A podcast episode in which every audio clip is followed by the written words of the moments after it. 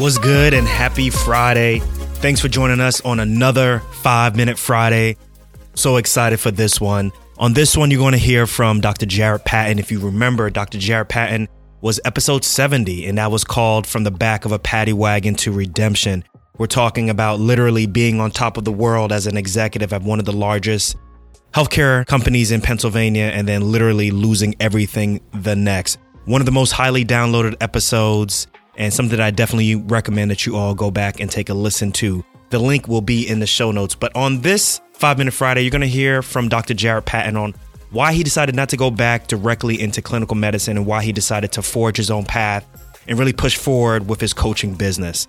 I know you all are going to like this one. Please share this with anybody else who you know would benefit from this. And without further ado, I present Dr. Jarrett Patton.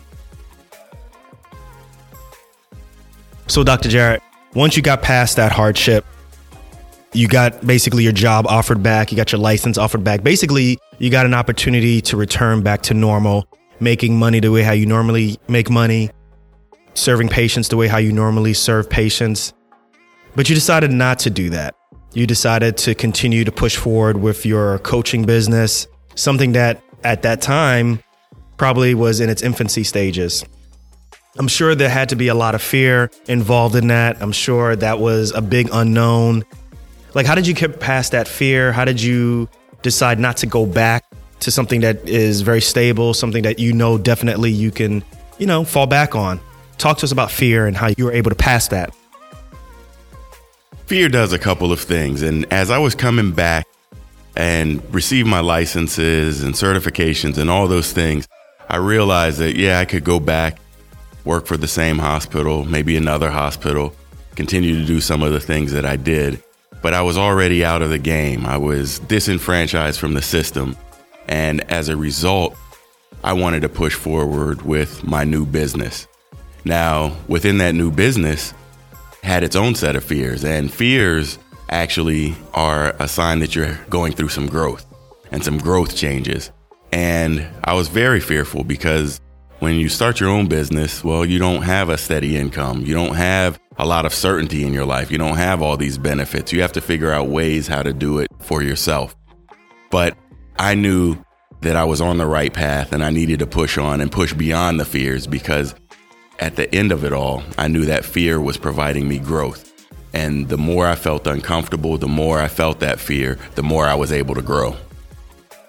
So, as I continued to put my efforts into the business, I was really excited about it. I knew there were a lot of people I could help, and a lot of people I could help in different ways. So, it may not be seeing patients, it may not be giving and administering policy and procedures, but it actually ends up being something that a lot of other people need, and that's helping other doctors. When you look at the type of help you can provide to other people, it can be one on one, or it can be a group, or it can be one to many.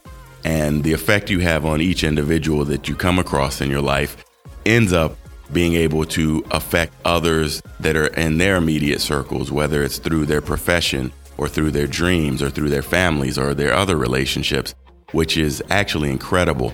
So, anytime now that I'm feeling that fear or I feel a little bit of uncertainty, I use that as a positive energy and a way to drive me forward and propel me forward and take me to new heights. Because instead of having it turn me off or make me turn away or make me turn around and go to something that's more comfortable, I use it to get me off to that next stage that I know I'll reach to that next plateau and then break through that ceiling and head to the next one. Hey guys, if you really enjoyed this episode, there's plenty more coming. Make sure you hit your subscribe button on your favorite podcast app. And also at the same time, leave me some feedback. Let me know what you think about this segment. I'll catch you all in the next one. Peace.